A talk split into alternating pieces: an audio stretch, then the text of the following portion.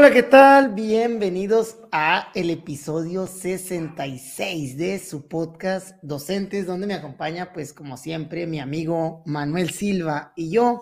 Este podcast es un podcast donde platicamos sobre situaciones educativas y de la vida personal de cada uno también, que nos llevan a hacer reflexiones, ¿no? A hacer reflexiones, contar anécdotas y, bueno, tratar de reírnos. Sean bienvenidos, y esta es la primera vez que nos acompañan. Y saludo como siempre a mi buen amigo Manuel. ¿Qué ha habido? ¿Qué onda, Andrés? Pues con lo que dícenos se nota al menos que fuimos de esos maestros que cuando dábamos las clases empezamos a contar más de nuestra vida que de las propias clases. Sí. Pues bueno, el tema de hoy se llama Profe, casos de la vida real. Fuerte. Tin, tin, tin, tiririn, tin, tin. Faltó la musiquita, pero bueno, tenemos una introducción bastante buena, la animación. Y bueno, la idea es contar anécdotas o contar situaciones que nos ha tocado ver y ligarlas, ¿no? Y más que nada ligadas a un tema reflexivo, que es el caso de la violencia con lo acontecido el fin de semana pasado en el estadio de Querétaro, un hecho muy, muy lamentable, y pues que creo que nos invita a reflexionar mucho sobre el papel de la sociedad, sobre el papel en las escuelas, cómo se puede trabajar, o qué pasa en las escuelas también con relación a la violencia, qué pasa en las casas, qué pasa en las calles, y cómo es que vivimos inmersos en este mundo de violencia, al menos en el contexto mexicano, y que a veces lo más triste es que lo normalizamos, este tipo de hechos, y bueno, pues tienen que pasar este tipo de catástrofes para así como que abrir los ojos, porque hay situaciones de violencia que tal vez no son tan llamativas como esto y lo vemos como normal. Bueno, partimos de ahí, tratamos siempre de que sea muy amena la plática, pero bueno, esta va a estar como que un poquito intensa, creo yo. Sí, mira, no, y ligarlo precisamente a estos eventos realmente muy tristes, ¿no? Yo realmente te confieso, yo estaba en una boda de uno de mis mejores amigos el sábado. Estábamos en un lugar, allá a las afueras de Hermosillo, cuando de repente uno de la mesa, oye, ¿ya viste qué pasó? Y empezó a circular, ¿no? Esta cuestión de la información del número de fallecidos y desaparecidos que se estaba reportando, que ahorita dicen que no, que sí, bueno, ya es otra cuestión, ¿no? Pero pues algo que realmente vino a marcar esta cuestión de un deporte que debo decir es mi favorito, al igual que gran parte o la gran mayoría de los mexicanos que seguimos el fútbol, pues realmente sí habíamos visto alguno que otro acontecimiento en México y más a lo mejor en Argentina, en Inglaterra, pero ninguno de esta magnitud. Y también ligándolo un poco a esta cuestión de las marchas que se dieron el día de ayer, del 8 de marzo, que pues también sabemos que se hace con esta cuestión de tratar de erradicar o marchar en contra de la violencia hacia las mujeres. Entonces aquí mencionar, como tú dices, profe, casos de la vida real, estas situaciones que nos han pasado. Aquí pues somos dos hombres, no tanto a ti como a mí, pero pues también sabemos que hay maestras, que hay maestros, independientemente del sexo, independientemente de la edad, independientemente de la fusión, pues que hemos visto muchas cuestiones donde hay estos casos de violencias que, como tú dices, incluso ya hasta lo vemos normales, o no sé tú, algunos... Gracias, podemos decir de que algunas de estas salgamos como anécdotas graciosas ya después, no porque no nos pasó nada. Ah, sí. Mira, pues sí, Manuel, también reconocer aquí que estamos empezando por primera vez más temprano, media hora antes del podcast. Esto para la gente que nos está viendo, y esperemos que esto funcione. Pongan en sus comentarios que sí les gusta más temprano, para ver si aquí mi amiguito se anima a estarse viniendo más temprano. Y tenemos un comentario antes de dice el acordeón para música de fondo, mira. Pues aquí está, te lo muestro, amigo, nomás que no va a haber tocada de acordeón ahorita, estamos en un tema serio. Ándale, pues. Igual es que me da gusto que hayas visto de Duerzo el día de ayer y hayas deleitado, hayas visto una poquita de la casi música que intenta hacer. Bueno, Manuel, entonces, como nuestra dinámica de siempre, vemos algunas cositas y platicamos del tema, contamos la anécdota y pues reflexionamos, ¿no? Reflexionamos al respecto. Pues me toca comenzar, creo, ¿no? Sobres, adelante.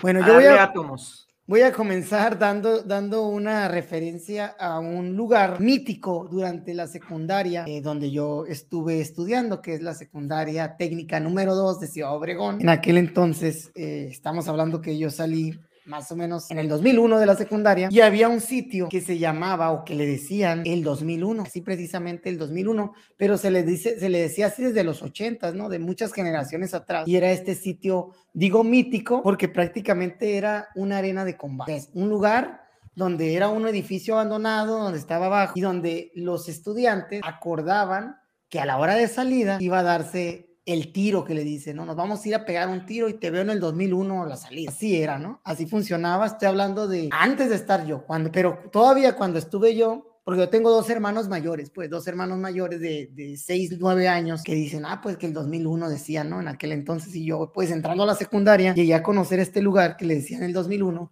y me tocó ir a presenciar, o sea, presenciar no como el combatiente o como le dicen al de... a gladiador, no como el gladiador, sino como la parte de observadora, ¿no? Porque la violencia trae consigo muchos factores. Entonces, en este caso, yo te estoy hablando que yo era estudiante y decían, tiro en el 2001, órale. Pues ahí te vamos toda la bolona, ¿no? A ver qué es lo que iba a pasar. Y era un sitio que estaba aproximadamente unas 3 cuadras de la escuela, y bueno, iba uno, y pues ahí se agarraban a golpes los muchachos, ¿no? Hoy lo veo en retrospectiva, digo, madre santa, ¿qué está pasando, no? Ya con mis ojos de adulto, con mis ojos de profesor, digo, madre santa, o sea, los estudiantes se ponen de acuerdo para realizar un acto que no es vandálico en sí, pero que es un acto de violencia de uno contra el otro, y que eran tiros, o sea, eran tiros, pues, bien buenos. Fuertes. Sí, por decirlo de una manera, sí, o sea, bueno, se agarraban a trompadas y a golpes, y la regla era, nadie se mete, ¿no? Es 1 a 1, era como una cuestión pues, de honor, ¿no? De que ya me estoy dando el tiro por lo que tú quieras, ¿no? Por la tontería, porque puedes decir creo que cualquier hecho que te lleve a tener que pelearte con otra persona de una manera tan intencionada como es eso de nos ponemos de acuerdo para partirnos allá afuera, digo, oye, está fuerte, pero también el papel en el que te pone como estudiante, te pones en el lugar del estudiante y es una lucha de poder al final de cuentas entre uno y otro que están a una manera instintiva o muy, muy biológica de verlo, están luchando por un territorio, de ver quién es el más apto, el más fuerte dentro de ella. En la secundaria, pues, tiene mucho, mucho prestigio. ¿Quiénes son los más populares? Pues los que son los más buenos para los golpes, los más buenos para el fútbol, lo hemos platicado, los más buenos para las malas cosas, ¿no? Para la cholería y todo eso. Y ahí hago referencia al chiste de Franco, ¿no? Que a las mujeres entre los 15 y los 25 años les gustan los hombres de este tipo, ¿no? O sea, más agresivos, violentos, o no tanto que sean violentos, pero sí más como que no les ves futuro, ¿no? Que dice así, dice, ah, este no tiene futuro. Entonces, bueno, ese es un hecho, ¿no? En el caso mío, digo porque yo, hoy en la actualidad de ese lugar, creo que es una farmacia de Benavides, pero no sé cuándo se convirtió, no sé si exista otro sitio donde se emigró o simplemente se perdió en la cultura, que es bueno que se haya perdido, pero durante mis 3 años de secundaria, que fueron 99, 2000, 2001, creo que hasta el 2001, ¿no? Del 98 al 2001, y era un lugar donde ibas, y no nomás te enterabas tú, ¿no? O sea, no había ni WhatsApp, nada, pero todo mundo decía, ah, los de tercero se van a un tiro, órale. A la salida a veces te quedabas una hora más, dices, ah, no, el tiro va a ser a la 1, pues aquí con mi coquita en bolsa, como, sí. Como dicen. Entonces, la reflexión aquí es eso, ¿no? En cuántas escuelas no habrá un lugar, o no existirá, no sé si todavía se dé, un lugar donde hay enfrentamientos entre niños. Y cuando digo de una manera tan intencionada y tan premeditada, es eso, ¿no? Como una cuestión así. Porque obviamente la cuestión de defenderse, si yo pienso que la única manera para tú golpear a otra persona, pues es en defensa, ¿no? Es en defensa de que el otro venga dispuesto a pegarte sin averiguar nada, ni saber, ni querer platicar. Y órale, pues ahí yo creo que sí es como, pues defiéndete, ¿no? Y no es como que te vas a ir hasta romperle la cabeza, pero sí vas a intentar, pues, no salir golpeado y sí salir librado de ahí. A lo mejor te tendrías que atacar en algún momento del disturbio. Entonces, sí, no, mira, mencionaste varias cosas ahí, sin el afán de ser sociólogos ni nada, porque no lo somos precisamente, pero pues sí fuimos hombres que vivimos en secundaria, que como tú dices, pues eran cuestiones que se daban. Sí, tú dices el 2001 y habrá lugares donde sea la placita y habrá lugares donde sea otra parte, ¿no? Y aquí a lo mejor sería una pregunta para quienes nos ven y nos escuchan de, ¿será la violencia inherente al ser humano? Porque es una pregunta que se han hecho varios filósofos, ¿no? O sea, realmente la violencia es parte de nosotros y específicamente en eso que tú comentas de secundaria, mira, a lo mejor está mal, ¿no? Porque tú dices desde los ojos de un adulto, pero también desde los ojos de un adulto, no sé, yo sí fui de los que se peleó varias veces, sí me peleé varias veces y precisamente como tú dices, era una cuestión de defensa. Normalmente, si ahorita soy chaparro, imagínate en la secundaria era súper chaparrito y en una cuestión del querer demostrar, pues poder, querer demostrar pues una escala invisible, una escala intangible, pero pues en el que si tú pegas vas subiendo en el ranking, pues agarran al más chaparrito. Aquí tu servilleta, y pues también que uno no le corre a tole. Tuve varios pleitos, el detalle, como tú dices, no sé si era un código, no sé si era una cuestión de honor, no era si una cuestión de incluso hasta de razonamiento en chamacos, el hecho de, bueno, ya pegó, ahí se acaba. Y los que estaban de espectadores muchas veces era, ya, o sea, ya déjalo. Cosa que no se dio en este caso, al contrario, acá fue una barbarie, acá fue en el punto de que sí estaba tirado, sí hubo uno que otro, ya déjenlo, pero fue al que estaba tirado pegarle.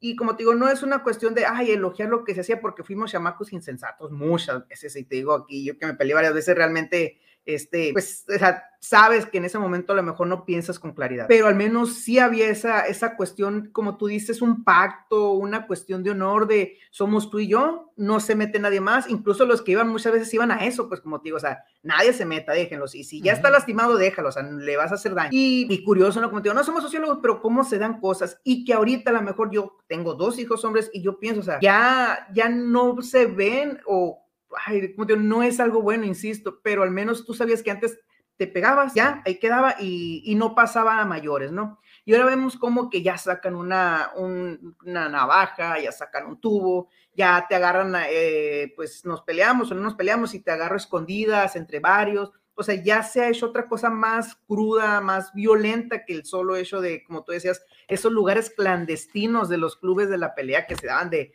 chamacos y que creo que todos conocimos en su momento, ¿no? Si estabas en secundaria ya sabías dónde se iba a dar, y como dices, sin WhatsApp, sin Twitter, incluso sin Metroflog ni nada, ya sabías, no, pues se va a pelear el Andrés del 3B contra el Manuel del 3A, no sé, o sea, ya sabías qué onda. Sí, de hecho, pues sí, realmente no lo sé, ¿no? Ahorita lo pongo en tela y digo con ojos de adulto por eso, ¿no? Porque pues invitando a la reflexión a todos, pues no es el camino, pero ahorita que lo ves ya maduro es distinto. Yo creo que ahorita es difícil, o no sé, Manuel, a menos que me equivoque contigo, que te vayas a agarrar a golpes con alguien. No, te voy a decir cuándo fue la última vez que me peleé. Ayer.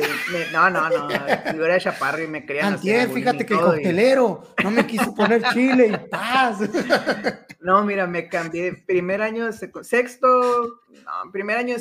estuve en una secundaria donde, pues, en cierto modo me sentía acobijado porque éramos todos los de la misma colonia. Y por eso mismo, como yo te dije hace unos episodios, yo era un niño de 10, en la secundaria me rebelé, empecé a sacar 6 de adrede, porque pues no valoraban mis 10, ahora que valoran los 6, y me empezaba a pelear y todas estas cosas, ¿no? Entonces me cambiaron a otra secundaria donde ya no tenía el respaldo del barrio, ya mi barrio no me... ya pues no tenía el barrio ahí conmigo, entonces...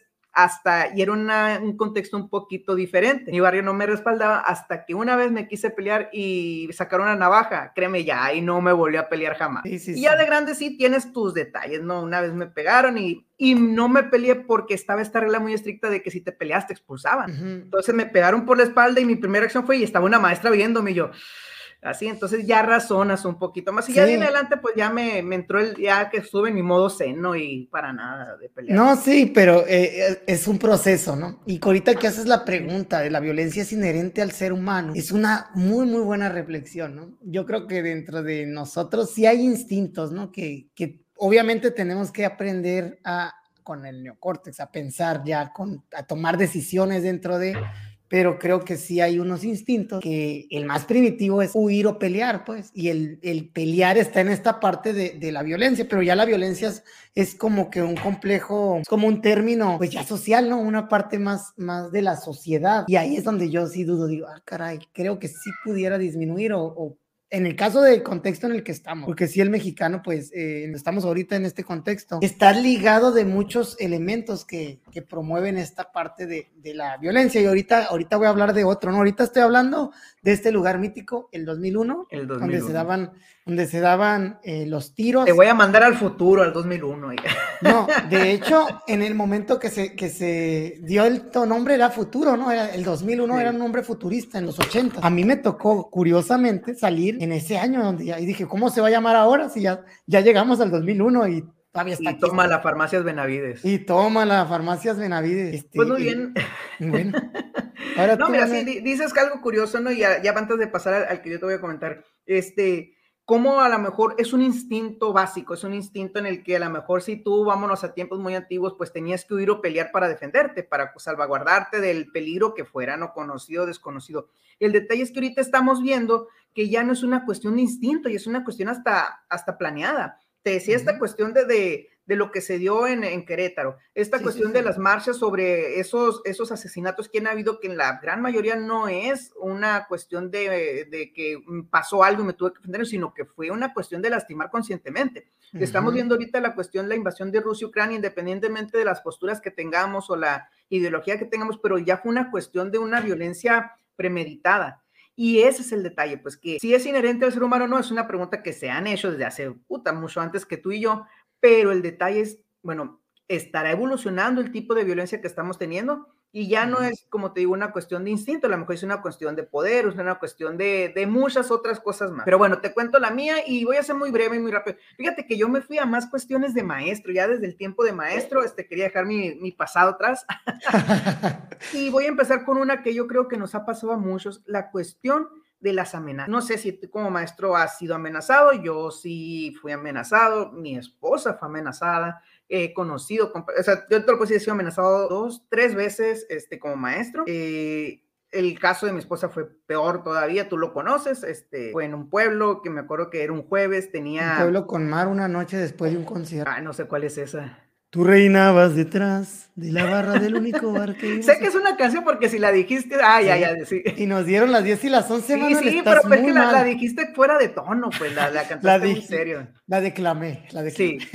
No, te digo, y tú sabes la historia, pues yo estaba, ese día precisamente estaba trabajando, vivíamos en el mismo pueblo, pero yo trabajaba en un pueblo que estaba a media hora, iba a esperar gente de la secretaría, era algo importante, y me habló mi esposa de esta cuestión, y ¿sabes qué? Secretaría, discúlpame, pero pues no voy a poder estar por mi esposa y es un jueves, me acuerdo si era un jueves, y vámonos a Hermosillo, hasta que se sepa bien qué onda, hasta que se aclaren las cosas, nos vamos de aquí. Entonces, como te digo, en mi caso también, pero realmente no, a lo mejor era más chamaco, eran mis primeros años de servicio, no lo tomé como algo tan serio, pero ya cuando tienes un hijo y cuando es una persona, en el caso de mi esposa, bajo mi responsabilidad, o bueno, bajo mi cuidado, si lo quieres ver así, o algo con quien compartes en el que sientes más vulnerable, por supuesto que tomas otro tipo de decisión. Y es muy triste, perdón, ver cómo muchos maestros sufren amenazas. Hace de algún tiempo, cuando estaba estudiando la maestría, conocí una compañera de Michoacán, donde decía, y era cuando estaba muy, bueno, ahorita sigue estando muy fuerte, ¿no? Pero contaba cuestiones muy feas de cómo, o sea, ya el maestro tenía que tener mucho cuidado hasta de las palabras que iba a usar, de no mirarlo feo por la cuestión específica en ese momento de Michoacán, ¿no? De tanta violencia, todo el mundo tenía un arma y cosas muy feas que tristemente es una realidad en México. Y no solamente a lo mejor en nuestro gremio, no como maestros, como doctores. Mi hermano es doctor, trabaja en una mina y él han contado pues cosas de cómo llegan y oye, atiéndelo. Y si no lo atiendes, pues te va mal. Sí, mira, te voy a decir yo también, o sea, a mí no me ha pasado nada directamente, pero a mí me pasó, sí he escuchado, ¿no? Por ejemplo, hijos de personas, pues, de influencia en este tipo del género de la violencia o del crimen organizado, no sé, por decir así, nada más bajita la mano. Y que, pues, los privilegios de los que tienen que gozar estos niños con el resto, por ejemplo, llegar tarde, entrar temprano, y que no hay mucho que puedas hacer porque no hay ley que ampare la protección de nadie, de los que están alrededor, o sea, incluyendo a los maestros. ¿Y qué haces en esos casos? Pues sale, mijito, hasta le das tu loncha al niño para que llegue comido o algo. Y así casos, ¿no? O que te detienen, aquí cuánto retén no hay, que no es retén. Y que te preguntan y te dicen, y tú, pues tú, normal y eso, ¿no? Y ahí te van conociendo y vas viendo y sí. Eso sí me pasó en una ocasión, en un retén de esos, pero yo no la malicié, ¿no? En ese momento, hasta después me dije, no, sabes, estos no eran nadie, y yo, se veían iguales, o sea, se veían... Aguanta, no fue en Zaguaripa, porque me pasó en Zaguaripa. No, vamos a decir marcas, Ahí se me pasó allá. Bueno, sin marcas ahí. Bueno, el caso es eso, ¿no? Que es una triste realidad que vive la sociedad en general, pero pues que el maestro también a veces le toca a este tipo, porque cuando hay un conflicto, a veces un conflicto de comunicación, hay este tipo de personas que no quieren averiguar, es que quieren solucionarlo a lo que están acostumbrados en su manera de ver, en su cosmovisión de vida, y eso es bien peligroso. Y es donde entran ahí las amenazas, como tú dices, y pues obviamente te entra el miedo como la víctima de este tipo de delitos, que son delitos, pero que no hay ley que ampare este tipo de cuestión. Bueno, es bien complicado. Sí, y me llama la atención que te detienes mucho en decir, y yo también me detuve mucho en dar más detalles, ¿no? Por supuesto, y sigue siendo parte, o sea, ¿por qué no hablamos libremente? Porque sabemos pues, quieras o no, sí hay cierto grado de temor, si quieres verlo todavía, aun cuando ni tú ni yo vivamos cerca de esos lugares. Entonces sí, todavía sigue prevaleciendo esa cuestión del estar sujeto a cierto grado de violencia, y más en la situación actual que estamos viviendo. Pero ¿sabes qué es lo más desesperante? A ver. No sé, mira, y yo te digo por este caso que nos pasó, específicamente el de mis hijos, como te digo, los míos que me pasaron fueron, realmente estaba recién egresado, no la malicié, como dices tú, en 2 ocasiones, la tercera sí, pero pues era un presidente municipal, ya te la sabes esa. Yo te la conté también, ¿no? Bueno, a lo que voy. Que yo en esa ocasión fui a la SEC y expuse, y luego la respuesta, no pasa nada. Así dicen muchos y amenazan. Pues sí, no, tú estás aquí, o sea, no me digas no pasa nada, cuando realmente, tristemente, el apoyo no lo recibimos de ahí. O sea, fue una cuestión muy, muy estresante, y que entiendo que esta cuestión que pasan muchos maestros. Por eso y es que es muy fácil, mira, estando lejos, decir, ay, ¿qué te va a pasar? Nada, o sea, no maliciarla, pues, porque no eres tú el que está en peligro. Y esto sucede también donde hay municipios donde hay violencia de que no sabes cuándo se va a disipar, ¿no? La guerra, voy a decirlo así, entre los carteles, o entre los cárteles, no sé cómo se les diga, y bueno, en esas, a veces las bajas de gente inocente que está mal parada, mal parada me refiero, mal ubicada en el tiempo, o sea, les tocó estar ahí en eso, y aplica pues los maestros, que a veces tienen que trasladarse, moverse y velar por la seguridad de los niños, y todo eso no se logra ver con la seriedad que es, y peor que si se toman las decisiones, y este es un problema que yo creo muy fuerte, sistemático, de las secretarías de todos los estados, en el caso de nosotros que estamos en Sonora y que es tan grande, y las decisiones no están regionalizadas, las decisiones educativas se toman en el centro, en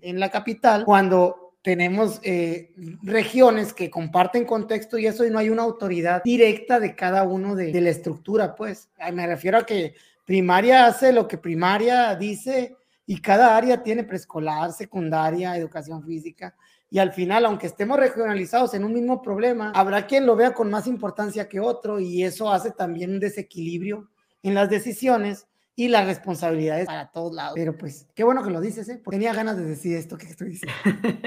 A ver, pues sigue con tu siguiente, profe, caso de la vida real. Profe, caso de la vida real, tin, tin, tin. Edición violencia, si quieres llamarle así, ¿no? Por cierto, sí, edición violencia escolar o violencia dentro de la... Quería mencionar también, Manuel, que hoy me salió un post de hace 2 años, cuando hubo unas marchas feministas que hicieron muchos daños a las estructuras, ¿no? Hoy me da, pues, gusto saber que la marcha se ha puesto de otro nivel. Ya no vi este tipo de noticias no vi este tipo de noticias con daños de marchas feministas, y tristemente tampoco veo mucho avance o justicia en el hecho de lo que siguen protestando. Se siguen sintiendo descuidadas, se siguen sintiendo vulnerables, y bueno, eso también me da un poco de tristeza, aunado a que ahora pasó lo del estadio hace, pues, unos días, el fin de semana pasado, y cómo sigue, pues, prevaleciendo el ambiente de violencia en la sociedad. Y pues me voy a ir, nada más quería comentarlo porque quería abrir con eso. De ahí voy al caso del acoso escolar, el bullying, Manuel, el llamado bullying, que vamos a definirlo de cierta manera como el acoso escolar entre niños, entre pares, ¿no? Entre niños que están en igual posición de poder, digamos, pero pues uno quiere ejercer ese poder sobre otro y lo agarra de bajada, ¿no? Lo agarra de bajada y lo trae de su puerta. Así una definición muy coloquial, ¿no? De decirlo. México, estaba checando estadísticas, hoy hice la tarea como tú, Manuel. Y México es país número 1 en casos de bullying. Y en un estudio que se hizo en el 2020 identificaba 180,000 casos de bullying en el país. Estoy hablando de 2020, previo al escenario de crisis sanitaria que tenemos. Entonces, cuando hablamos de esta parte del bullying, quiero remontarlo a una anécdota también de cuando fui maestro, y de un niño, pues, que quería caer bien y quería jugar con otros niños y así, pero no era aceptado, pues. Era como el niño que agarraban los demás para decir yo no soy, como para defenderse y decir yo no voy a ser al que van a hacerle daño, porque él es el niño, y lo señalaban y todos pasaban por él, nadie le tenía miedo, todos querían pasar por él, y pues yo hablaba con los niños y hablaba con él y trataba de jugar. En ese momento pues no era tan conocido el fenómeno este de bullying, porque pues yo lo conocí después, ¿no? En ese momento no sé si sea reciente o no. Estoy hablando de que eso fue en los primeros años de servicio mío, y me remonto a esto, cómo hay niños que son vulnerables y cómo hay muchas maneras de hacer violencia escolar ahora, que poco tienen que ver con, o sea, que tienen que ver con lo físico, pero tienen que ver más con llevarlos más allá, ¿no? El ciberbullying, la parte de hacer menos, pero con fotos, de la humillación. Y cómo es un mundo que te lleva a no tener nada de compasión o empatía por el compañero, o en este proceso de estar buscando tu identidad, tratar al otro como alguien que no tiene valor. Y pues quería comentarlo, Manuel, no sé qué si tengas comentarios. Mira, híjole, yo creo que esto es algo que me parece totalmente triste, esta cuestión del acoso, del bullying, y más que nada por lo que hemos hablado últimamente. Probablemente es algo que, como tú dices, no es nuevo, siempre ha existido.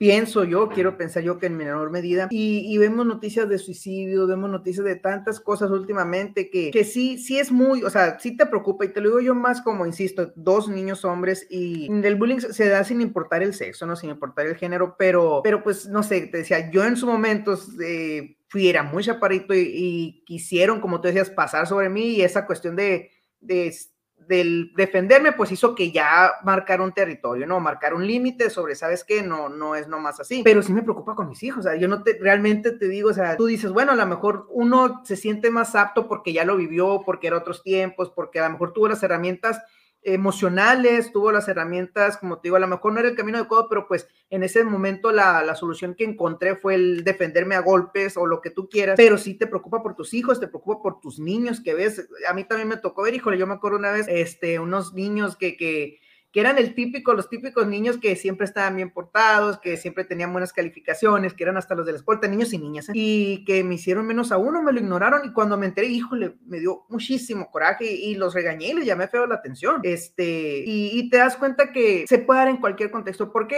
no sé si es el fenómeno, no quiero hacer la comparación, pero es como cuando está la histeria colectiva. O te lo voy a poner un ejemplo, cuando andas a pie y que hay un perro y se te queda encima, tú lo calmas, ¿no? Pero cuando son muchos perros, empieza esa histeria colectiva, que uno anda agresivo y el resto se pone agresivo. Y es muy probable lo que pasó en ese, a lo mejor uno empezó agresivo y otro, y es más fácil alterarse en un estado cuando estamos, o sea, la histeria colectiva, que no sé si es el término correcto, ¿no? Entonces sí, digo, y preocupa porque hay muchos medios, porque hay muchas formas y porque son muchos los casos sonados. Entonces, aquí ¿qué nos queda? Tanto a ti como tú, como yo, cualquiera que tenga hijos, de las dos partes. Primero que nada, o sea, poner que nuestro hijo no sea un acosador, porque digo, a mí me preocupa que sea víctima, pero pues, la parte acosadora, entonces, empezando yo desde acá, ¿sabes qué? Y marcando límites, pero también darles el apoyo, darles la...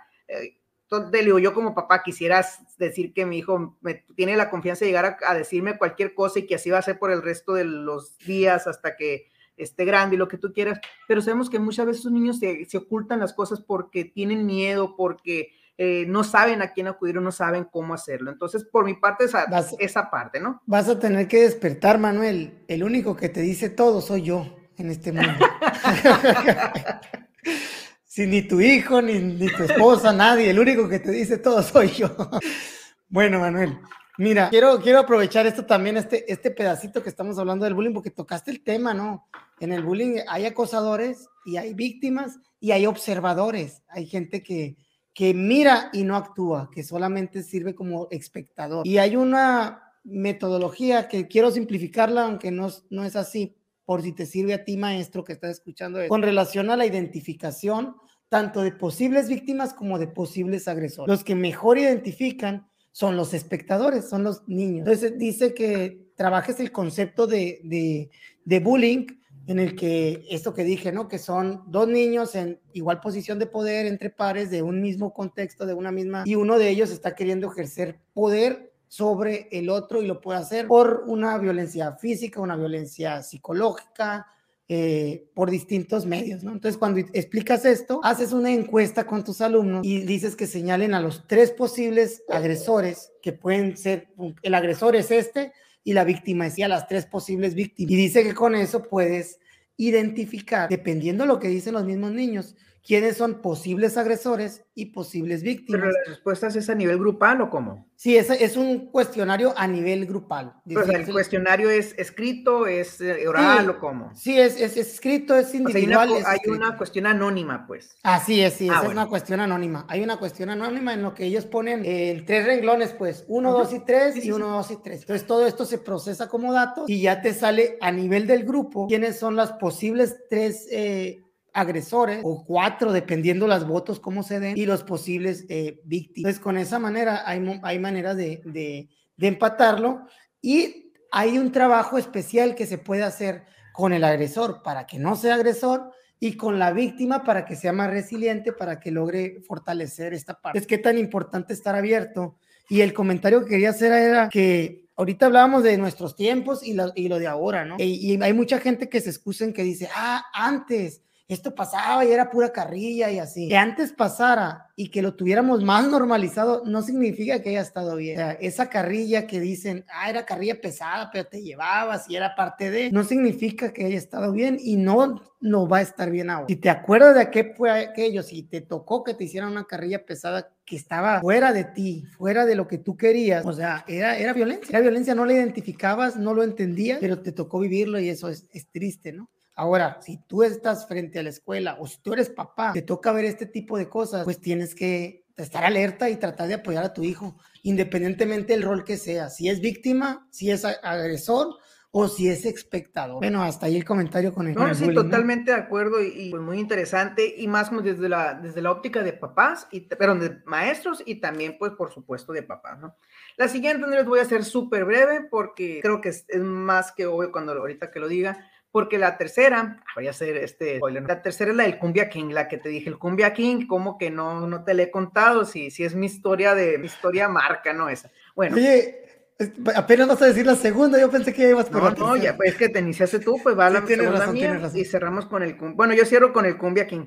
Bueno, la segunda, híjole, no voy a profundizar mucho, pero pues me tocó que al papá de una alumna mía de primer grado lo mataran fuera de la escuela. Y aparte las balaceras que tristemente ya no importa que la escuela esté cerca porque se da. O sea, ¿qué más violencia, no? Y de hecho en este estudio de bullying, Manuel, que leía, habla de estos casos de lo fácil que es tener armas en las escuelas, de los casos de Monterrey, que un niño le disparó a la maestra hace algunos años, y esto también pasó en Coahuila, y esta parte, ¿no?, de cómo están teniendo acceso a este tipo de armas desde el hogar y propician la violencia y suceden este tipo de hechos. Bueno, tú estás hablando de uno ya cercano, ¿no?, de algo muy, muy cercano, pero es algo, decíamos, está normalizado porque es algo, no es algo que no puedes creer, pues. Es algo que no deberíamos poder creer, pero que creemos porque hemos sabido o hemos estado, hemos visto, y es la noticia, pues dices, caray, qué cosas tan más fuertes. Una vez estaba hablando contigo por teléfono cuando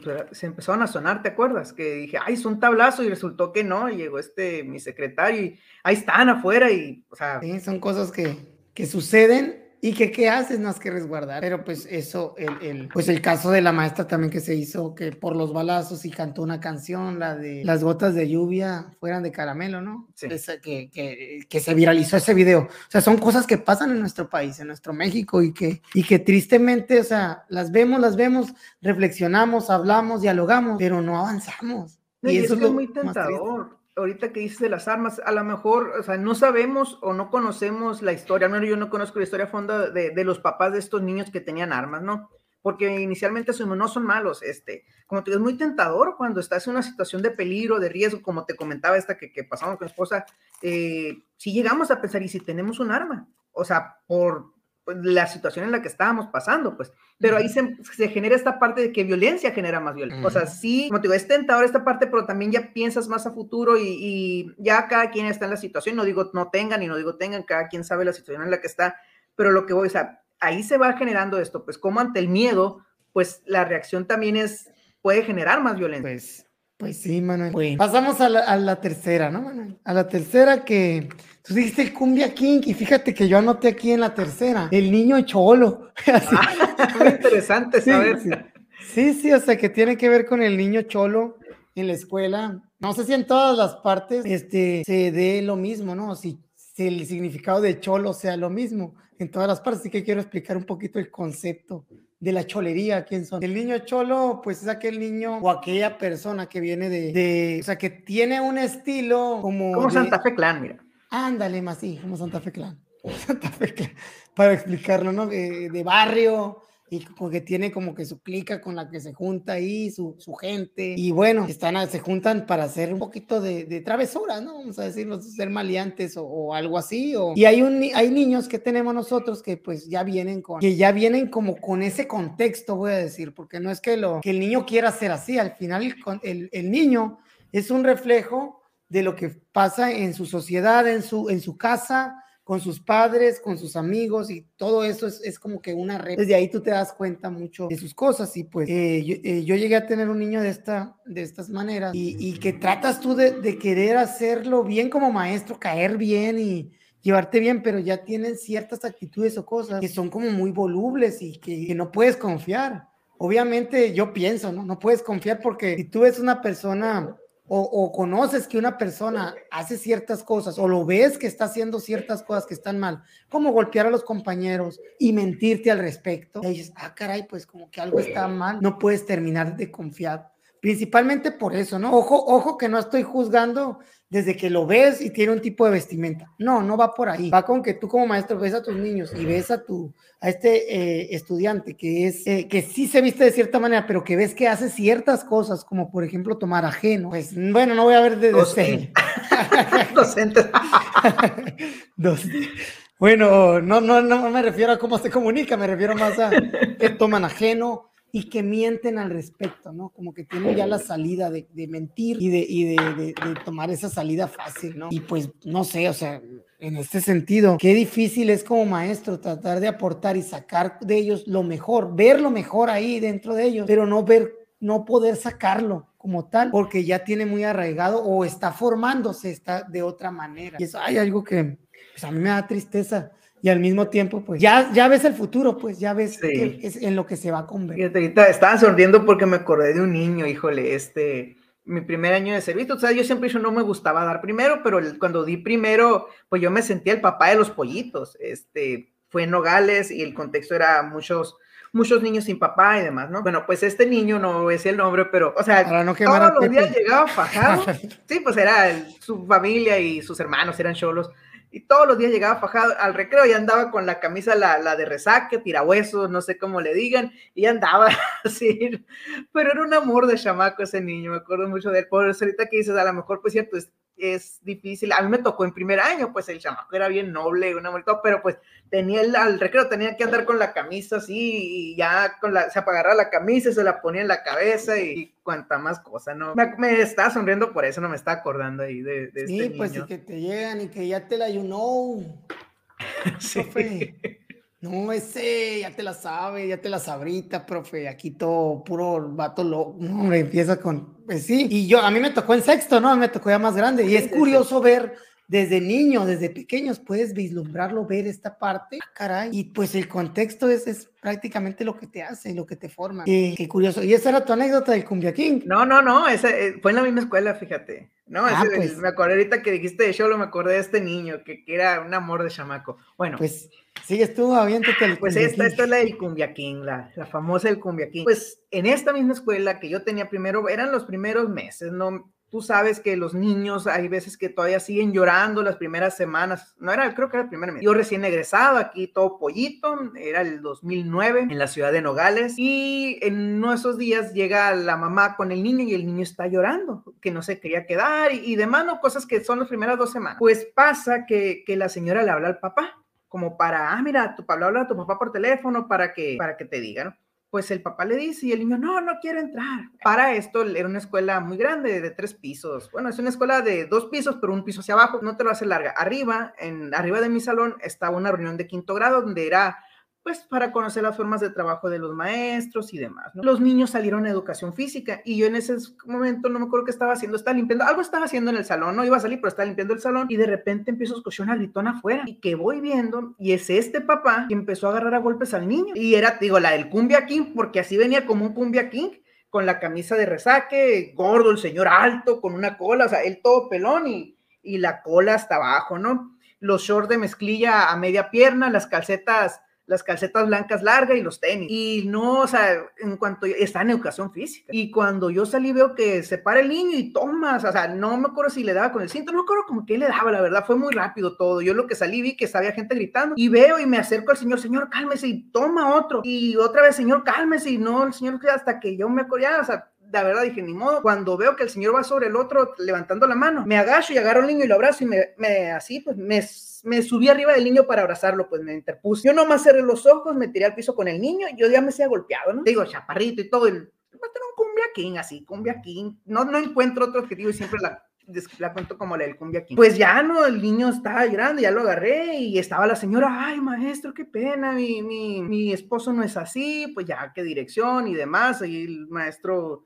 que le tengo mucho cariño, no es el nombre para no dar más contexto, porque ya vimos de todos modos, no, pues a él, pues imagínate, yo recién salido, yo no sabía, ya él se encargó de toda la situación, me apoyó. Deja tú, cuando voy llegando al salón, que se me vienen las mamás de quinto todavía a regañarme, porque cómo dejó que le pegara y no sé qué tanto, o sea, oye, fue algo, nadie se metía, y ahí sí le reclamé al de física, oye, ¿por qué no te metiste? Tú lo estabas viendo, yo estaba en el salón. No, y si me pegaba a mí. Que no lo viste cómo venía. Sí, no, ándale, sí. Entonces, yo la conté, ahorita me da risa, obviamente ya después se canalizó al DIF y más detalles, ¿no? Y el niño todo el tiempo que lo tuve no volvió, no presenté ningún síntoma de golpe, no presentó nada, ¿no? O sea, no se le... Sí hubo ese seguimiento. Como te digo, ahorita a lo mejor es triste, está muy fea la historia, sí. Pero pues yo me acuerdo del cumbia king y digo, no sé, qué me pasó por la cabeza en el momento de... Me pudieron haber golpeado y ni modo, pues, pero pues tú ves un niño y no lo dejas ahí. Pero me risa que después las mamás de quinto me regañaron todavía. No, deja tú, yo pensé que cuando dijiste y agarré al niño y me hice así y lo puse enfrente, así pensé que vas a decir. Te imaginé como el Rey León, con Silva. Ay, no manches, no me hagas reír cuando tengo agua. Entregando al niño para que le diera su madrina y dije, ay. Me metí ahí con el niño. Pues bueno, esa es la famosa historia del cumbia king. Esa es la historia del cumbia king, pues obviamente bueno. Nunca se volvió a parar el señor en la escuela ni nada, ¿no? Como el niño no presentó nada de eso, pero sí, cosas sí. Que te pasan y quienes nos escuchen y quienes son maestros tendrán muchas más historias extrañas, raras y demás, ¿no? Que ahorita nos estamos enfocando a lo mejor un poquito a la cuestión de la violencia, que sabemos que es algo malo, sabemos que es algo triste, pero como te digo, o sea, ya cuando uno las ve al pasado y que ve que no pasó a mayores, pues ya hasta se ríe de esas cosas, ¿no? Sí, no, sí, de hecho, pues, o sea, aquí hubo risas y estamos imaginando y viendo, pero pues son cosas serias, ¿no? Todo lo que platicamos aquí fue algo muy serio y bueno, tratamos de como tú dices, verlas bien. Y bueno, Manuel, me encanta hacerte reír. Para quienes nos ven, tengo un historial, híjole, de si yo te estoy tomando agua y me río, no me puedo contener. Cuando daba pena, no, ni era novio, creo que la segunda o tercera vez que veía a mi esposa me pasó y me dio tanta vergüenza porque la mojé a ella, entonces sí, estaba de espalda, estaba tomando agua, me hicieron reír y pues ni modo sobre ella. Sí, de ahí marqué territorio. Aquí sentí el agua yo cuando estaba así. No, sí, tengo una historia, me tocó una vez todo mundo serio y no sé qué dijeron que no era de risa y me reí y enfrente de todos por eso no me hagas reír cuando estoy tomando agua. No, sí, definitivamente pues vimos aquí un poquito, algunos van llegando porque pensaron que era las 10, empezamos hace media hora, ya estamos cerrando, ya estamos diciendo... Adiós esta transmisión. Déjenos en los comentarios si les está gustando. Lo hagamos más temprano. Le digo, convenzan al amigo convénzalo. Sí, porque se venga para dormirme temprano yo también. Y pues sí, las recomendaciones son esas, ¿no? Cuando pase algo de este tipo, sí es bien importante hacer los reportes correspondientes, darles a las autoridades y, bueno, documentarlo. Pero no, también... Sí, que se hizo todo eso, no te digo, aquí yo era nuevo sí. Y realmente le agradezco mucho al director que él fue el que me apoyó y toda esa parte. Ah, no, yo también no lo digo porque no lo hayas hecho, ni estamos juzgando ni nada. Estamos viendo y diciendo y pues dando la recomendación. Al final de cuentas, este tipo de cosas suceden y también está lo otro donde mejor no reportas por el mismo peligro. Así que valóralo y véanlo. dependiendo del caso. Y pues con esto nos vamos despidiendo, diciéndoles y agradeciéndoles a toda esa gente que se quedó exactamente a aprender de este tipo de situaciones. Y bueno, aquí tienes a alguien que también le gusta escupir, parece. Da mucha vergüenza, de veras. Sí, no, un saludo a todos. Que pasen buenas noches y los dejamos, pues ya saben, con la típica caricatura de nosotros peleando con la escuela tradicional. Los invitamos a seguir estando aquí los miércoles y pues pasando un rato agradable en compañía de estos dos entes, igual que todos los entes silenciosos, aunque no le guste Manuel. Y ahí está, mira, el loco, ¿no? Según yo ahí salió dos, ya derechito, 12. Pero solo al revés, se ve como E2, así se ve. Bueno, ahí da Lolo. Bueno, pues, saludos, cuídense, buenas noches y...